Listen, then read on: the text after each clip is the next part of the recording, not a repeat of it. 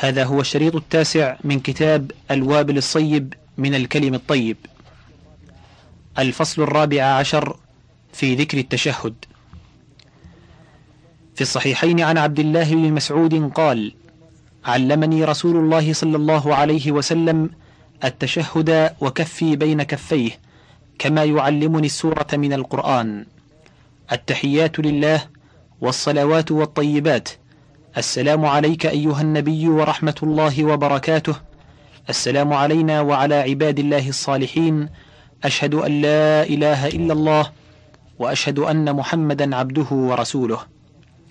وفي صحيح مسلم عن ابن عباس قال كان رسول الله صلى الله عليه وسلم يعلمنا التشهد كما يعلمنا السورة من القرآن. وكان يقول التحيات المباركات الصلوات الطيبات لله. السلام عليك أيها النبي ورحمة الله وبركاته. السلام علينا وعلى عباد الله الصالحين. أشهد أن لا إله إلا الله وأن محمدا رسول الله. وفي صحيح مسلم عن أبي موسى أن النبي صلى الله عليه وسلم علمهم التشهد. التحيات الطيبات والصلوات لله. السلام عليك أيها النبي ورحمة الله وبركاته. السلام علينا وعلى عباد الله الصالحين. أشهد أن لا إله إلا الله وأشهد أن محمدا عبده ورسوله. وروى أبو داود عن عمر بن الخطاب عن رسول الله صلى الله عليه وسلم في التشهد التحيات لله والصلوات الطيبات. السلام عليك أيها النبي ورحمة الله وبركاته. أشهد أن لا إله إلا الله وأشهد أن محمدا عبده ورسوله. حديث صحيح. وروى أبو داود عن سمرة بن جندب أما بعد أمرنا رسول الله صلى الله عليه وسلم إذا كان في وسط الصلاة أو حين انقضائها فابدأوا قبل السلام فقولوا التحيات والصلوات والملك لله. ثم سلموا على اليمين ثم على قارئكم وعلى أنفسكم. حديث ضعيف. وذكر مالك في الموطأ أن عمر كان يعلم الناس التشهد وهو على المنبر يقول قولوا التحيات لله الزاكيات لله الصلوات الطيبات لله السلام عليك أيها النبي ورحمة الله وبركاته السلام علينا وعلى عباد الله الصالحين أشهد أن لا إله إلا الله وأشهد أن محمدا عبده ورسوله. حديث صحيح. فأي تشهد أتى به من هذه التشهدات أجزأه. وذهب الإمام أحمد وأبو حنيفة إلى تشهد ابن مسعود وذهب الشافعي إلى تشهد ابن عباس وذهب مالك إلى تشهد عمر رضي الله عنه والكل كاف يجزئ. الفصل الخامس عشر في ذكر الصلاة على النبي صلى الله عليه وسلم. في الصحيحين عن كعب بن عجرة رضي الله عنه قال خرج علينا رسول الله صلى الله عليه وسلم فقلنا قد عرفنا كيف نسلم عليك فكيف نصلي عليك؟ قال قولوا اللهم صل على محمد وعلى آل محمد كما صليت على إبراهيم إنك حميد مجيد اللهم بارك على محمد وعلى آل محمد كما باركت على إبراهيم إنك حميد مجيد. وفي الصحيحين أيضا عن أبي حميد الساعدي أنهم قالوا يا رسول الله كيف نصلي عليك؟ قال قولوا اللهم صل على محمد وعلى أزواجه وذريته كما صليت على إبراهيم وبارك على محمد وعلى أزواجه وذريته كما باركت على آل إبراهيم إنك حميد مجيد. وفي صحيح مسلم عن أبي مسعود الأنصاري قال أتانا رسول الله صلى الله عليه وسلم ونحن في مجلس سعد بن عبادة فقال له بشير بن سعد أمرنا الله أن نصلي عليك يا رسول الله كيف نصلي عليك؟ قال فسكت رسول الله صلى الله عليه وسلم حتى تمنينا أنه لم يسأله. ثم قال رسول الله صلى الله عليه وسلم قولوا اللهم صل على محمد وعلى آل محمد كما صليت على آل إبراهيم. وبارك على محمد وعلى آل محمد كما باركت على آل إبراهيم في العالمين إنك حميد مجيد. والسلام كما قد علمتم. وذكر ابن ماجه في سننه عن عبد الله بن مسعود قال إذا صليتم على رسول الله صلى الله عليه وسلم فأحسنوا الصلاة فإنكم لا تدرون لعل ذلك يعرض عليه. قال فقالوا له فعلمنا. قال قولوا اللهم اجعل صلواتك ورحمتك وبركاتك على سيد المرسلين وإمام المتقين وخاتم النبيين محمد عبدك ورسولك إمام الخير وقائد الخير ورسول الرحمة. اللهم ابعثه مقاما يغبطه به الأولون. اللهم صل على محمد وعلى آل محمد كما صليت على إبراهيم وعلى آل إبراهيم إنك حميد مجيد. اللهم بارك على محمد وعلى آل محمد كما باركت على إبراهيم وآل إبراهيم إنك حميد مجيد. وهو حديث ضعيف. الفصل السادس عشر في الاستخارة. في صحيح البخاري عن جابر قال كان رسول الله صلى الله عليه وسلم يعلمنا الاستخارة في الأمر كما يعلمنا السورة من القرآن. يقول إذا هم أحدكم بالأمر فليركع ركعتين من غير الفريضة ثم ليقل اللهم إني أستخيرك بعلمك وأستقدرك بقدرتك وأسألك من فضلك العظيم. فإنك تقدر ولا أقدر وتعلم ولا أعلم وأنت علام الغيوب. اللهم إن كنت تعلم أن هذا الأمر ويسمي حاجته خير لي في ديني ومعاشي وعاقبة أمري فاقدره لي ويسره لي ثم بارك لي فيه. وإن كنت تعلم أن هذا الأمر شر لي في ديني ومعاشي وعاقبة أمري فاصرفه عني واصرفني عنه واقدر لي الخير حيث كان ثم أرضني به. وفي مسند الإمام أحمد من حديث سعد بن أبي وقاص عن النبي صلى الله عليه وسلم أنه قال من سعادة ابن آدم استخارة الله ومن سعادة ابن آدم رضاه بما قضى الله ومن شقوة ابن آدم تركه استخارة الله ومن شقوة ابن آدم سخطه بما قضى الله. حديث ضعيف. وكان شيخ الإسلام ابن تيمية رضي الله عنه يقول ما ندم من استخار الخالق وشاور المخلوقين. وثبت في أمره. وقد قال سبحانه وتعالى وشاورهم في الأمر فإذا عزمت فتوكل على الله. وقال قتاده ما تشاور قوم يبتغون وجه الله إلا هدوا إلى أرشد أمرهم. الفصل السابع عشر في أذكار الكرب والغم والحزن والهم. في الصحيحين عن ابن عباس أن رسول الله صلى الله عليه وسلم كان يقول عند الكرب لا إله إلا الله العظيم الحليم لا إله إلا الله رب العرش العظيم لا إله إلا الله رب السماوات ورب الأرض ورب العرش الكريم. وفي الترمذي عن أنس رضي الله عنه أن النبي صلى الله عليه وسلم كان إذا حزبه أمر قال يا حي يا قيوم برحمتك أستغيث. حديث حسن. وفيه أيضا عن أبي هريرة أن النبي صلى الله عليه وسلم كان إذا أهمه الأمر رفع رأسه إلى السماء فقال سبحان الله العظيم. وإذا اجتهد في الدعاء قال يا حي يا قيوم. حديث ضعيف. وفي سنن أبي داود عن أبي بكرة أن رسول الله صلى الله عليه وسلم قال دعوات المكروب اللهم رحمتك أرجو فلا تكلني إلى نفسي طرفة عين وأصلح لي شأني كله لا إله إلا أنت. حديث حسن. وفي السنن أيضا عن أسماء بنت عميس قالت قال رسول الله صلى الله عليه وسلم ألا أعلمك كلمات تقولينهن عند الكرب أو في الكرب؟ الله الله ربي لا أشرك به شيئا. حديث حسن. وفي رواية أنها تقال سبع مرات وهي ضعيفة. وفي الترمذي عن سعد بن أبي وقاص قال قال رسول الله صلى الله عليه وسلم دعوة ذي النون إذ دعا وهو في بطن الحوت. لا إله إلا أنت. سبحانك إني كنت من الظالمين. لم يدع بها رجل مسلم في شيء قط إلا استجيب له. وفي رواية إني لأعلم كلمة لا يقولها مكروب إلا فرج الله عنه كلمة أخي يونس عليه السلام.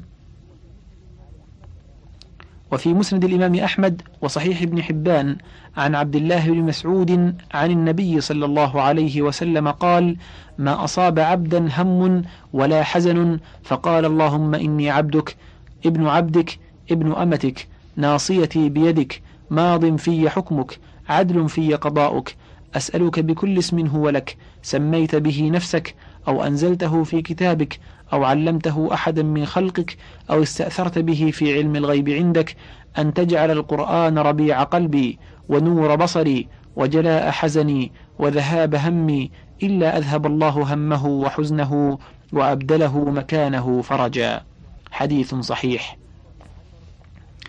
الفصل الثامن عشر في الأذكار الجالبة للرزق الدافعة للضيق والأذى. قال الله سبحانه وتعالى عن نبيه نوح صلى الله عليه وسلم فقلت استغفروا ربكم إنه كان غفارا يرسل السماء عليكم مدرارا ويمددكم بأموال وبنين ويجعل لكم جنات ويجعل لكم أنهارا. وفي بعض المسانيد عن ابن عباس أن رسول الله صلى الله عليه وسلم قال من لزم الاستغفار جعل الله له من كل هم فرجا ومن كل ضيق مخرجا ورزقه من حيث لا يحتسب. حديث ضعيف. وذكر أبو عمر ابن عبد البر وهو يوسف ابن عبد الله ابن محمد ابن عبد البر ابن عاصم النمري الأندلسي القرطبي المالكي محدث حافظ مؤرخ عارف بالرجال والأنساب فقيه نحوي ولد بقرطبة سنة ثمان وستين وثلاثمائة وسكن بلنسية وشاطبة وتولى قضاء شنترين وتوفي في شاطبة سنة ثلاث وستين وأربعمائة. من تصانيفه الهامة الاستيعاب وتجديد التمهيد لما في الموطأ من المعاني والأسانيد وجامع بيان العلم وفضله. ذكر في التمهيد له حديثا مرفوعا إلى النبي صلى الله عليه وسلم من قرأ سورة الواقعة كل يوم لم تصبه فاقة أبدا. وهو ضعيف. الفصل التاسع عشر في الذكر عند لقاء العدو ومن يخاف سلطانا وغيره. في سنن أبي داود والنسائي عن أبي موسى أن النبي صلى الله عليه وسلم كان إذا خاف قوما قال اللهم إنا نجعلك في نحورهم ونعوذ بك من شرورهم. وهو صحيح. ويذكر عن النبي صلى الله عليه وسلم أنه كان يقول عند لقاء العدو اللهم أنت عضدي وأنت ناصري وبك أقاتل. وهو صحيح. وعنه صلى الله عليه وسلم أنه كان في غزوة فقال يا مالك يوم الدين إياك أعبد وإياك أستعين. قال أنس فلقد رأيت الرجال تصرعها الملائكة من بين يديها ومن خلفها وهو ضعيف. وعن ابن عمر قال قال رسول الله صلى الله عليه وسلم إذا خفت سلطانا أو غيره فقل لا إله إلا الله الحليم الكريم سبحان الله رب السماوات السبع ورب العرش العظيم لا إله إلا أنت عز جارك وجل ثناؤك. وهو ضعيف جدا. وفي صحيح البخاري عن ابن عباس قال حسبنا الله ونعم الوكيل قالها إبراهيم صلى الله عليه وسلم حين ألقي في النار وقالها محمد صلى الله عليه وسلم حين قال له الناس إن الناس قد جمعوا لكم الفصل المتم العشرين في الأذكار التي تطرد الشيطان. قد تقدم أن من قرأ آية الكرسي عند نومه لم يقربه شيطان وأن من قرأ الآيتين من آخر سورة البقرة كفتاه ومن قال في يوم مئة مرة لا إله إلا الله وحده لا شريك له له الملك وله الحمد وهو على كل شيء قدير كانت له حرزا من الشيطان يومه كله. وقد قال تعالى وقل رب أعوذ بك من همزات الشياطين وأعوذ بك ربي أن يحضرون. وكان النبي صلى الله عليه وسلم يقول أعوذ بالله السميع العليم من الشيطان الرجيم من همزه ونفخه ونفثه. وقال سبحانه وتعالى وإما ينزغنك من الشيطان نزغ فاستعذ بالله إنه هو السميع العليم. والأذان يطرد الشيطان كما تقدم. وعن زيد بن أسلم أنه ولي معان فذكروا كثرة الجن فأمرهم أن يؤذنوا كل وقت ويكثروا من ذلك فلم يكونوا يرون بعد ذلك شيئا. في صحيح مسلم عن عثمان بن أبي العاص رضي الله عنه أنه قال يا رسول الله إن الشيطان حال بيني وبين صلاتي وبين قراءتي يلبسها علي فقال رسول الله صلى الله عليه وسلم ذاك شيطان يقال له خنزب فإذا أحسسته فتعوذ بالله منه واتفل عن يسارك ثلاثا. حديث صحيح. ففعلت ذلك فأذهبه الله عز وجل عني. وأمر ابن عباس رجلا وجد في نفسه شيئا من الوسوسة والشك أن يقرأ هو الأول والآخر والظاهر والباطن وهو بكل شيء عليم ومن أعظم ومن أعظم ما يندفع به شره قراءة المعوذتين وأول الصافات وآخر الحشر. الفصل الحادي والعشرون في الذكر الذي تحفظ به النعم وما يقال عند تجردها. قال الله سبحانه وتعالى في قصة الرجلين ولولا إذ دخلت جنتك قلت ما شاء الله لا قوة إلا بالله فينبغي لمن دخل بستانه أو داره أو رأى في ماله وأهله ما يعجبه أن يبادر إلى هذه الكلمة. فإنه لا يرى فيه سوءا. وعن أنس قال قال رسول الله صلى الله عليه وسلم ما أنعم الله على عبد نعمة في أهل ومال وولد. فقال ما شاء الله لا قوة إلا بالله فيرى فيها آفة دون الموت. وهو ضعيف. وعنه صلى الله عليه وسلم أنه كان إذا رأى ما يسره قال الحمد لله الذي بنعمته تتم الصالحات وإذا رأى ما يسوءه قال الحمد لله على كل حال وهو صحيح. الفصل الثاني والعشرون في الذكر عند المصيبة. قال الله تعالى وبشر الصابرين الذين إذا أصابتهم مصيبة قالوا إنا لله وإنا إليه راجعون. أولئك عليهم صلوات من ربهم ورحمة وأولئك هم المهتدون. ويذكر عن أبي هريرة قال قال رسول الله صلى الله عليه وسلم ليسترجع أحدكم في كل شيء حتى في شسع نعله فإنها من المصائب وهو ضعيف. وقالت أم سلمة سمعت رسول الله صلى الله عليه وسلم يقول ما من عبد تصيبه مصيبة. فيقول إنا لله وإنا إليه راجعون.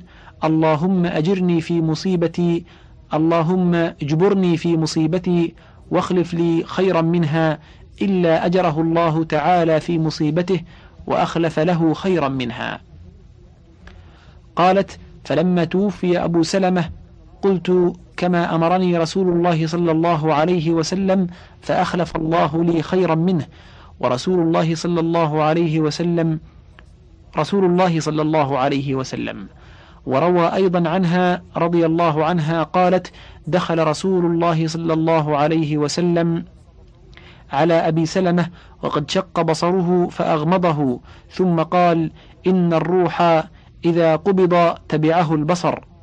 فضج ناس من أهله فقال لا تدعوا على أنفسكم إلا بخير فإن الملائكة يؤمنون على ما تقولون. ثم قال اللهم اغفر لأبي سلمة وارفع درجته في المهديين واخلفه في عقبه في الغابرين واغفر لنا وله يا رب العالمين وافسح له في قبره ونور له فيه. حديث صحيح. الفصل الثالث والعشرون في الذكر الذي يدفع به الدين ويرجى قضاؤه. في الترمذي عن علي رضي الله تعالى عنه أن مكاتبا جاءه فقال إني عجزت عن كتابتي فأعني فقال ألا أعلمك كلمات علمنيهن رسول الله صلى الله عليه وسلم؟ لو كان عليك مثل جبل أحد دينا إلا أداه الله عنك قل اللهم اكفني بحلالك عن حرامك وأغنني بفضلك عمن سواك. قال الترمذي حديث حسن. الفصل الرابع والعشرون في الذكر الذي يرقى به من اللسعة واللدغة وغيرها.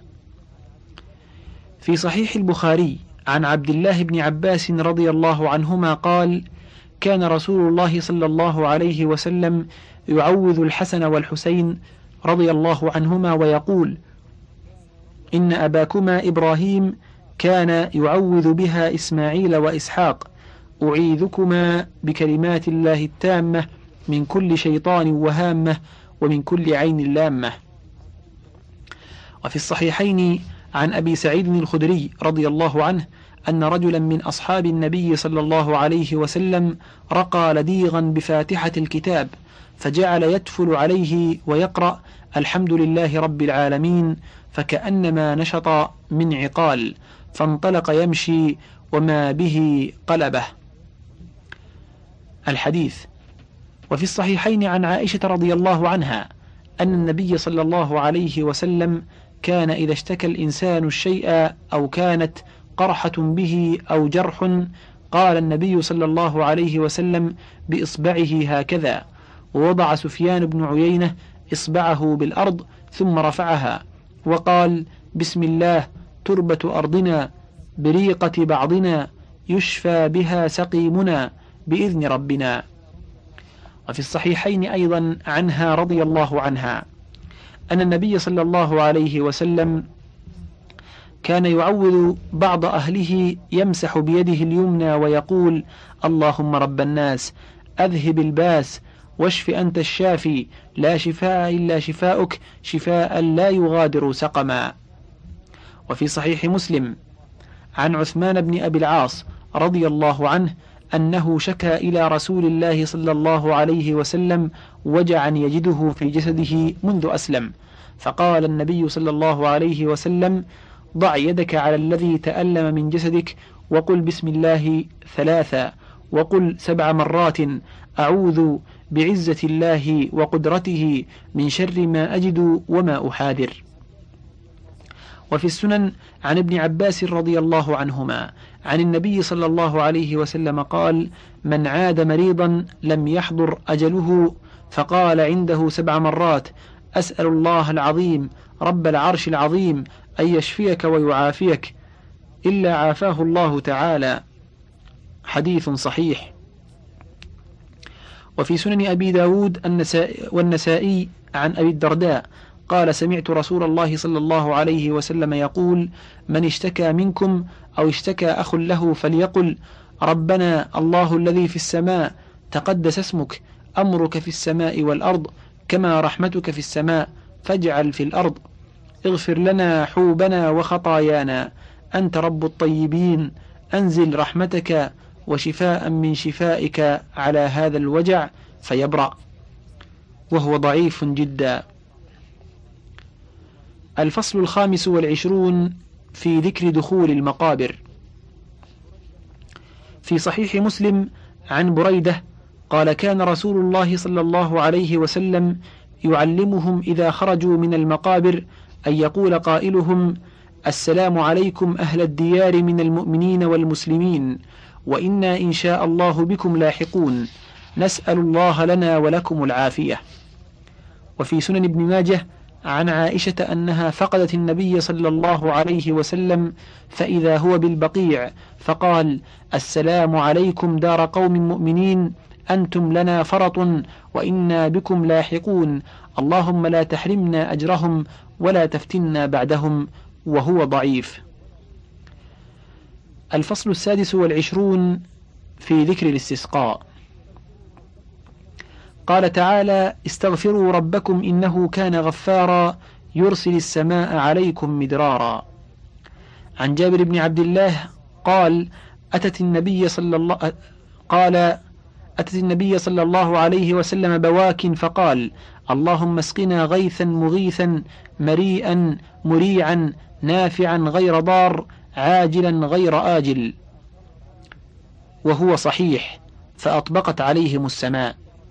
وعن عائشة شكى الناس إلى رسول الله صلى الله عليه وسلم قحوط المطر فأمر بمنبر فوضع له في المصلى ووعد الناس يوما يخرجون فيه.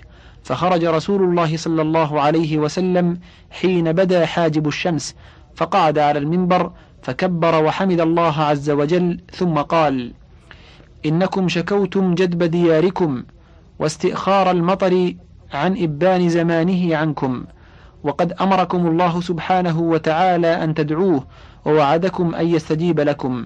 ثم قال الحمد لله رب العالمين الرحمن الرحيم مالك يوم الدين لا إله إلا الله يفعل ما يريد اللهم أنت الله لا إله إلا أنت أنت الغني ونحن الفقراء. أنزل علينا الغيث واجعل ما أنزلت علينا قوة وبلاغا إلى حين. ثم رفع يديه, يديه فلم يزل في الرفع حتى بدا بياض إبطيه ثم حول إلى الناس ظهره وقلب أو حول رداءه وهو رافع يديه ثم أقبل على الناس فنزل فصلى ركعتين فأنشأ الله عز وجل سحابة فرعدت وبرقت ثم أمطرت بإذن الله تعالى فلم يأت مسجده حتى سالت السيول. فلما رأى سرعتهم إلى الكن ضحك النبي صلى الله عليه وسلم حتى بدت نواجذه وقال أشهد أن الله على كل شيء قدير وأني عبد الله ورسوله. حديث حسن. وفي سنن أبي داود عن عبد الله بن عمرو كان رسول الله صلى الله عليه وسلم إذا استسقى قال اللهم أسق عبادك وبهائمك وانشر رحمتك وأحي بلدك الميت. حديث حسن. وقال الشعبي خرج عمر يستسقي فلم يزد على الاستغفار فقالوا ما رأيناك استسقيت؟ فقال لقد طلبت الغيث بمجاديح السماء التي يستنزلون بها المطر ثم قرأ استغفروا ربكم إنه كان غفارا يرسل السماء عليكم مدرارا. وأن استغفروا ربكم ثم توبوا إليه يمتعكم متاعا حسنا إلى أجل مسمى الآية. الفصل السابع والعشرون في أذكار الريح إذا هاجت. قال أبو هريرة سمعت رسول الله صلى الله عليه وسلم يقول الريح من روح الله تعالى تأتي بالرحمة وتأتي بالعذاب. فإذا رأيتموها فلا تسبوها واسألوا الله من خيرها واستعيذوا بالله من شرها. رواه أبو داود وهو حديث صحيح. وفي صحيح مسلم عن عائشة رضي الله عنها قالت كان النبي صلى الله عليه وسلم إذا عصفت الريح قال اللهم إني أسألك خيرها وخير ما فيها وخير ما أرسلت به. وأعوذ بك من شرها وشر ما أرسلت به. حديث صحيح. وفي سنن أبي داود عن عائشة أيضا رضي الله عنها أن النبي صلى الله عليه وسلم كان إذا رأى ناشئا في أفق السماء ترك العمل وإن كان في صلاة ثم يقول اللهم إني أعوذ بك من شرها. فإن أمطرت قال اللهم صيبا هنيئا. حديث صحيح. الفصل الثامن والعشرون في الذكر عند الرعد. كان عبد الله بن الزبير رضي الله عنهما إذا سمع الرعد ترك الحديث فقال سبحان الذي يسبح الرعد بحمده والملائكة من خيفته. حديث صحيح. وعن كعب أنه قال من قال ذلك ثلاثا عوفي من ذلك الرعد. وهو حديث مقطوع. وفي الترمذي عن عبد الله بن عمر رضي الله تعالى عنهما أن رسول الله صلى الله عليه وسلم كان إذا سمع صوت الرعد والصواعق قال اللهم لا تقتلنا بغضبك ولا تهلكنا بعذابك وعافنا قبل ذلك حديث ضعيف. الفصل التاسع والعشرون في الذكر عند نزول الغيث. في الصحيحين عن زيد بن خالد الجهني قال صلى بنا رسول الله صلى الله عليه وسلم صلاة الصبح بالحديبية في أثر سماء كانت من الليل. فلما انصرف أقبل على الناس فقال هل تدرون ماذا قال ربكم؟ قالوا الله ورسوله أعلم قال قال أصبح من عبادي مؤمن بي وكافر فأما من قال مطرنا بفضل الله ورحمته فذلك مؤمن بي وكافر بالكواكب. وأما من قال مطرنا بنوء كذا وكذا فذاك كافر بي مؤمن بالكواكب. وقد قيل إن الدعاء عند نزول الغيث مستجاب. وفي صحيح البخاري عن عائشة رضي الله عنها أن النبي صلى الله عليه وسلم كان إذا رأى المطر قال صيبا نافعا. وفي صحيح مسلم عن أنس رضي الله عنه قال أصابنا ونحن مع رسول الله صلى الله عليه وسلم مطر فحسر رسول الله صلى الله عليه وسلم ثوبه حتى أصابه المطر. فقلنا يا رسول الله لم صنعت هذا؟ قال لأنه حديث عهد بربه. الفصل الثلاثون في الذكر والدعاء عند زيادة المطر وكثرة المياه والخوف منها. في الصحيحين عن أنس رضي الله عنه قال دخل رجل المسجد يوم جمعة ورسول الله صلى الله عليه وسلم قائم يخطب الناس فقال يا رسول الله هلكت الأموال وانقطعت السبل فادعوا الله يغيثنا. فرفع رسول الله صلى الله عليه وسلم يديه ثم قال اللهم أغثنا اللهم أغثنا اللهم أغثنا. قال أنس والله ما نرى في السماء من سحاب ولا قزعة وما بيننا وبين سلع من بنيان ولا دار. فطلعت من ورائه سحابة مثل الترس فلما توسطت انتشرت ثم أمطرت. فلا والله ما رأينا الشمس سبتا. ثم دخل رجل من ذلك الباب في الجمعة المقبلة ورسول الله صلى الله عليه وسلم قائم يخطب فاستقبله قائما فقال يا رسول الله هلكت الأموال وانقطعت السبل فادعوا الله يمسكها عنا. فرفع رسول الله صلى الله عليه وسلم يديه ثم قال اللهم حوالينا ولا علينا اللهم على الآكام والضراب وبطون الأودية ومنابت الشجر. قال فأقلعت وخرجنا نمشي في الشمس. حديث صحيح.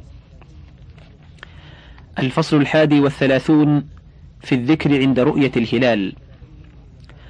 عن عبد الله بن عمر رضي الله عنهما قال كان رسول الله صلى الله عليه وسلم إذا رأى الهلال قال الله أكبر اللهم أهله علينا بالأمن والإيمان والسلامة والإسلام والتوفيق لما تحب وترضى ربنا وربك الله. حديث ضعيف. وفي سنن أبي داود عن قتادة أنه بلغه أن النبي صلى الله عليه وسلم كان إذا رأى الهلال قال هلال خير ورشد هلال خير ورشد آمنت بالله الذي خلقك ثلاث مرات. ثم يقول الحمد لله الذي ذهب بشهر كذا وجاء بشهر كذا. حديث ضعيف. الفصل الثاني والثلاثون في الذكر للصائم وعند فطره. عن أبي هريرة قال قال رسول الله صلى الله عليه وسلم ثلاثة لا ترد دعوتهم. الصائم حين يفطر والإمام العادل ودعوة المظلوم. حديث ضعيف رواه الترمذي وقد حسنه الترمذي وروى ابن ماجه عن ابن أبي مليكة عن عبد الله بن عمرو سمعت رسول الله صلى الله عليه وسلم يقول إن للصائم عند فطره دعوة ما ترد. قال ابن أبي مليكة سمعت عبد الله بن عمرو رضي الله تعالى عنهما إذا أفطر يقول اللهم إني أسألك برحمتك التي وسعت كل شيء أن تغفر لي. حديث ضعيف. ويذكر عن النبي صلى الله عليه وسلم أنه كان إذا أفطر قال اللهم لك صمت وعلى رزقك أفطرت حديث ضعيف. ومن وجه آخر اللهم لك صمنا وعلى رزقك أفطرنا فتقبل منا إنك أنت السميع العليم وهو ضعيف. الفصل الثالث والثلاثون في أذكار السفر. روى الطبراني عن النبي صلى الله عليه وسلم أنه قال ما خلف أحد عند أهله أفضل من ركعتين يركعهما عندهم حين يريد سفرا حديث ضعيف. وفي مسند الإمام أحمد عن أبي هريرة رضي الله عنه عن النبي صلى الله عليه وسلم أنه قال من أراد سفرا فليقل لمن يخلف أستودعكم الله الذي أستودعكم الله الذي لا تضيع ودائعه وهو ضعيف. وفي المسند عن ابن عمر عن النبي صلى الله عليه وسلم قال إن الله إذا استودع شيئا حفظه. حديث صحيح. وقال سالم كان ابن عمر يقول للرجل إذا أراد سفرا أدن مني أودعك. كما كان رسول الله صلى الله عليه وسلم يودعنا فيقول أستودع الله أستودع الله دينك وأمانتك وخواتيم عملك. حديث صحيح. ومن وجه آخر كان النبي صلى الله عليه وسلم إذا ودع رجلا أخذ بيده فلا يدعها حتى يكون الرجل هو الذي يدع النبي صلى الله عليه وسلم وهو صحيح. وذكر تمام الحديث. قال الترمذي حديث حسن صحيح. وقال أنس رضي الله عنه جاء رجل إلى النبي صلى الله عليه وسلم فقال يا رسول الله أريد سفرا فزودني. فقال زودك الله التقوى. قال زدني. قال وغفر ذنبك. قال زدني. قال ويسر لك الخير حيثما كنت. قال الترمذي حديث حسن. وعن أبي هريرة أن رجلا قال يا رسول الله إني أريد أن أسافر فأوصني.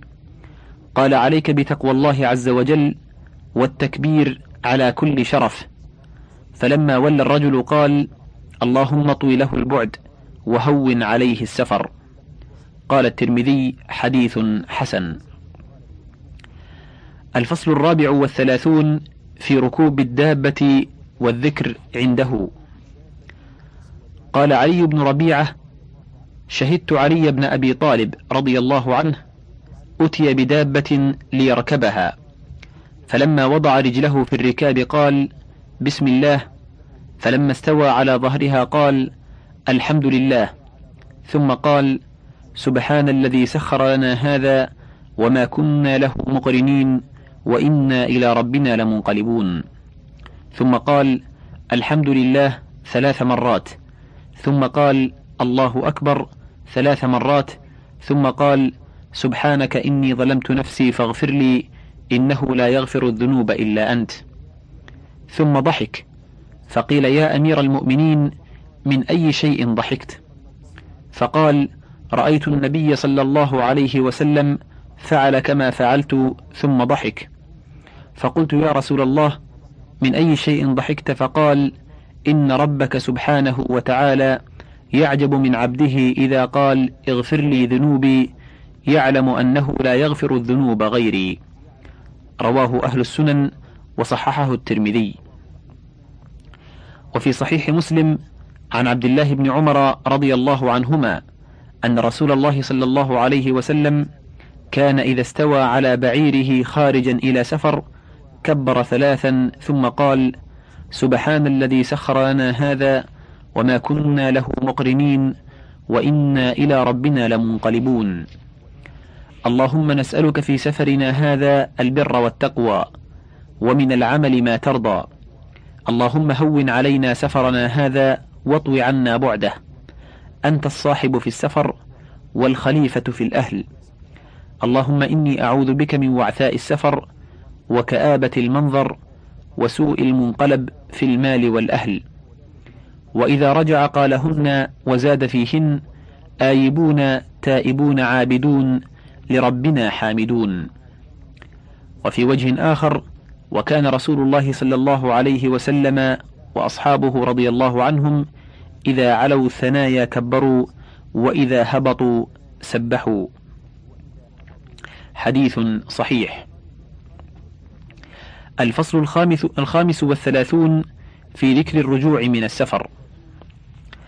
قال عبد الله بن عمر كان رسول الله صلى الله عليه وسلم إذا قفل من غزو أو حج أو اعتمر يكبر على كل شرف ثلاث مرات ثم يقول لا إله إلا الله وحده لا شريك له له الملك وله الحمد وهو على كل شيء قدير. آيبون تائبون عابدون ساجدون لربنا حامدون. صدق الله وعده ونصر عبده وهزم الأحزاب وحده. رواه البخاري ومسلم. الفصل السادس والثلاثون في الذكر على الدابة إذا استصعبت. قال يونس بن عبيد ليس رجل يكون على دابة صعبة فيقول في أذنها أفغير دين الله يبغون وله أسلم من في السماوات والأرض طوعا وكرها وإليه يرجعون إلا وقفت بإذن الله تعالى. حديث مقطوع. قال شيخنا وقد فعلنا ذلك فكان كذلك. الفصل السابع والثلاثون في الدابة إذا انفلتت وما يذكر عند ذلك. عن ابن مسعود رضي الله عنه عن رسول الله صلى الله عليه وسلم قال إذا انفلتت دابة أحدكم بأرض فلاه فلينادي يا عباد الله احبسوا فإن الله عز وجل فإن لله عز وجل حاضرا سيحبسه حديث ضعيف. الفصل الثامن والثلاثون في الذكر عند القرية أو البلدة إذا أراد دخولها. عن صهيب رضي الله عنه أن النبي صلى الله عليه وسلم لم ير قرية يريد دخولها إلا قال حين يراها اللهم رب السماوات السبع وما أضللن ورب الأرضين السبع وما أقللن ورب الشياطين وما أضللن ورب الرياح وما ذرين أسألك خير هذه القرية وخير أهلها وخير ما فيها. وأعوذ بك من شرها وشر ما فيها. رواه النسائي وإسناده حسن. الفصل التاسع والثلاثون في ذكر المنزل يريد نزوله. قالت خولة بنت حكيم رضي الله عنها سمعت رسول الله صلى الله عليه وسلم يقول من نزل منزلا ثم قال أعوذ بكلمات الله التامات من شر ما خلق لم يضره شيء حتى يرتحل من منزله ذلك. رواه مسلم. وعن عبد الله بن عمر قال كان رسول الله صلى الله عليه وسلم إذا سافر فأقبل الليل قال يا أرض ربي وربك الله أعوذ بالله من شرك وشر ما فيك وشر ما خلق فيك. وشر ما يدب عليك وأعوذ بالله من أسد وأسود ومن الحية والعقرب ومن ساكن البلد ومن والد وما ولد. رواه أبو داود وهو ضعيف. الفصل الأربعون في ذكر الطعام والشراب. قال سبحانه وتعالى يا أيها الذين آمنوا كلوا من طيبات ما رزقناكم واشكروا لله إن كنتم إياه تعبدون. سورة البقرة الآية الثانية والسبعون بعد المئة. وقال عمر ابن أبي سلمة رضي الله عنه قال لي رسول الله صلى الله عليه وسلم يا بني سم الله تعالى وكل بيمينك وكل مما يليك. متفق عليه. وقالت عائشة رضي الله عنها قال رسول الله صلى الله عليه وسلم إذا أكل أحدكم فليذكر اسم الله تعالى في أوله فإن نسي أن يذكر اسم الله تعالى في أوله فليقل بسم الله أوله وآخره. قال الترمذي حديث حسن صحيح. وقال أمية بن مخشي رضي الله عنه كان رسول الله صلى الله عليه وسلم جالسا ورجل يأكل فلم يسم حتى لم يبق من طعامه إلا لقمة. فلما رفعها إلى فيه قال بسم الله أوله وآخره. فضحك النبي صلى الله عليه وسلم ثم قال ما زال الشيطان يأكل معه. فلما ذكر اسم الله تعالى استقاء ما في بطنه. رواه أبو داود وهو ضعيف. وقال رسول الله صلى الله عليه وسلم إن الله ليرضى عن العبد أن يأكل الأكلة فيحمده عليها ويشرب الشربة فيحمده عليها. رواه مسلم في صحيحه من حديث أنس رضي الله عنه. وقال أبو هريرة ما عاب رسول الله صلى الله عليه وسلم طعاما قط إن اشتهاه أكله وإلا تركه. متفق عليه. وعن وحشي أن أناسا قالوا يا رسول الله إنا نأكل ولا نشبع. قال ولعلكم تفترقون. قالوا نعم. قال فاجتمعوا على طعامكم واذكروا اسم الله تعالى يبارك لكم فيه. حديث حسن رواه أبو داود. وعن معاذ رضي الله عنه قال قال رسول الله صلى الله عليه وسلم من أكل أو شرب فقال الحمد لله الذي أطعمني هذا الطعام ورزقنيه من غير حول مني ولا قوة غفر له ما تقدم من ذنبه. قال الترمذي حديث حسن. وعن أبي سعيد رضي الله عنه أن النبي صلى الله عليه وسلم كان إذا فرغ من طعامه قال الحمد لله الذي أطعمنا وسقانا وجعلنا مسلمين رواه أبو داود والترمذي. وذكر النسائي عن رجل خدم النبي صلى الله عليه وسلم أنه كان يسمع النبي صلى الله عليه وسلم إذا قرب إليه طعامه يقول بسم الله. وإذا فرغ من طعامه قال اللهم أطعمت وسقيت وأغنيت وأقنيت وهديت واجتبيت فلك الحمد على ما أعطيت. وهو ضعيف. وفي صحيح البخاري عن أبي أمامة رضي الله عنه أن النبي صلى الله عليه وسلم كان إذا رفع مائدته قال الحمد لله كثيرا طيبا مباركا فيه غير مكفي ولا مودع ولا مستغنى عنه ربنا. الفصل الحادي والأربعون في ذكر الضيف إذا نزل بقوم. عن عبد الله بن بسر قال نزل رسول الله صلى الله عليه وسلم على أبي فقربنا إليه طعاما ووطبة فأكل منها ثم أتي بتمر فكان يأكله ويلقي النوى بين إصبعيه ويجمع السبابة والوسطى. قال شعبة هو ظني وهو فيه إن شاء الله إلقاء النوى. ثم أتي بشراب فشربه ثم ناوله الذي عن يمينه قال فقال أبي وأخذ بلجام دابته ادعوا الله تعالى لنا. فقال اللهم بارك لهم فيما رزقتهم واغفر لهم وارحمهم. رواه مسلم. وعن أنس أن النبي صلى الله عليه وسلم جاء إلى سعد بن عبادة فجاء بخبز وبزيت فأكل ثم قال النبي صلى الله عليه وسلم أفطر عندكم الصائمون وأكل طعامكم الأبرار وصلت عليكم الملائكة. رواه أبو داود وهو حديث صحيح. وعن جابر قال صنع أبو الهيثم بن التيهان للنبي صلى الله عليه وسلم طعاما. فدعا النبي صلى الله عليه فدعا النبي صلى الله عليه وسلم وأصحابه. فلما فرغوا قال أثيبوا أخاكم. قالوا يا رسول الله وما إثابته؟ قال إن الرجل إذا دخل بيته فأكل طعامه وشرابه فادعوا له فذلك إثابته. رواه أبو داود وهو حديث ضعيف. الفصل الثاني والأربعون في السلام. عن عبد الله بن عمر رضي الله عنهما أن رجلا سأل رسول الله صلى الله عليه وسلم أي الإسلام خير؟ قال تطعم الطعام وتقرأ السلام على من عرفت ومن لم تعرف. متفق عليه. وقال أبو هريرة قال رسول الله صلى الله عليه وسلم لا تدخلوا الجنة حتى تؤمنوا ولا تؤمنوا حتى تحابوا.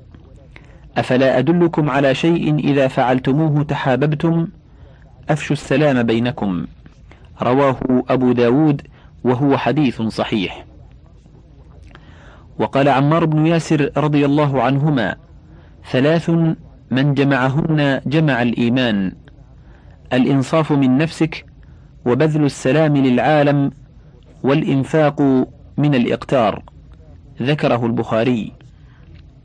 وقال عمران بن حسين جاء رجل إلى النبي صلى الله عليه وسلم فقال السلام عليكم فرد عليه ثم جلس فقال النبي صلى الله عليه وسلم عشر. ثم جاء آخر فقال السلام عليكم ورحمة الله. فرد عليه فجلس فقال عشرون.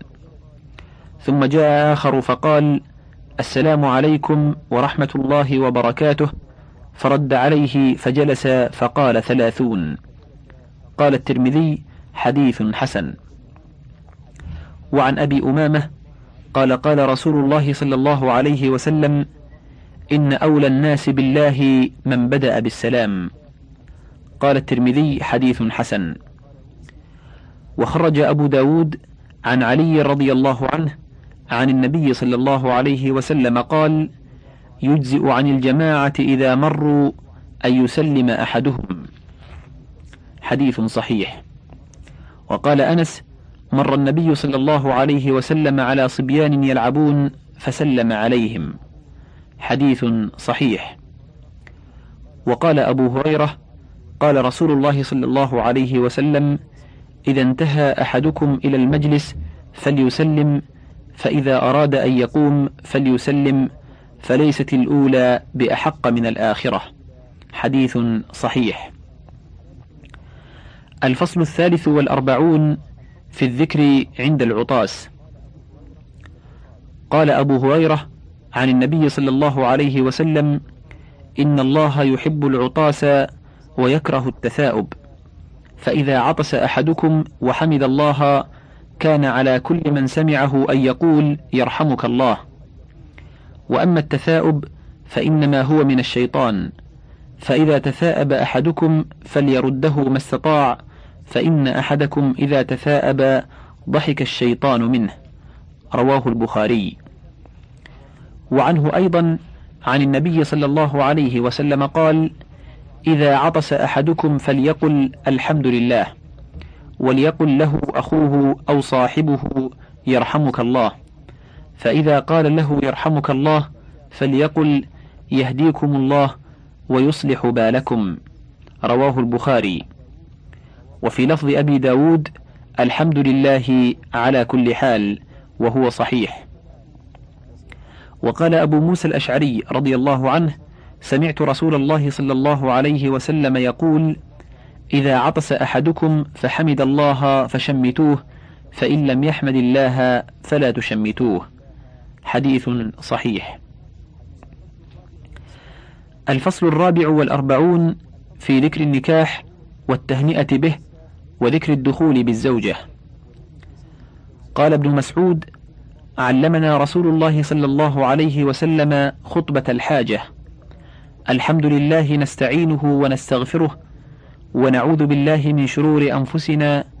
من يهد الله فلا مضل له ومن يضلل فلا هادي له. وأشهد أن لا إله إلا الله وأشهد أن محمدا عبده ورسوله. وفي رواية زيادة أرسله بالحق بشيرا ونذيرا بين يدي الساعة. من يطع الله ورسوله فقد رشد ومن يعصهما فلا يضر إلا نفسه ولا يضر الله شيئا. يا أيها الذين آمنوا اتقوا الله حق تقاته ولا تموتن إلا وأنتم مسلمون. واتقوا الله الذي تساءلون به والأرحام إن الله كان عليكم رقيبا. يا أيها الذين آمنوا اتقوا الله وقولوا قولا سديدا. يصلح لكم أعمالكم ويغفر لكم ذنوبكم. ومن يطع الله ورسوله فقد فاز فوزا عظيما. رواه أهل السنن الأربعة وقال الترمذي حديث حسن. وعن أبي هريرة أن النبي صلى الله عليه وسلم كان إذا رفأ الإنسان إذا تزوج قال بارك الله لك وبارك عليكما وجمع بينكما في خير. قال الترمذي حديث حسن صحيح. وعن عمرو بن شعيب عن أبيه عن جده عن النبي صلى الله عليه وسلم قال إذا تزوج أحدكم امرأة أو اشترى خادما فليقل اللهم إني أسألك خيرها وخير ما جبلتها عليه وأعوذ بك من شرها وشر ما جبلتها عليه.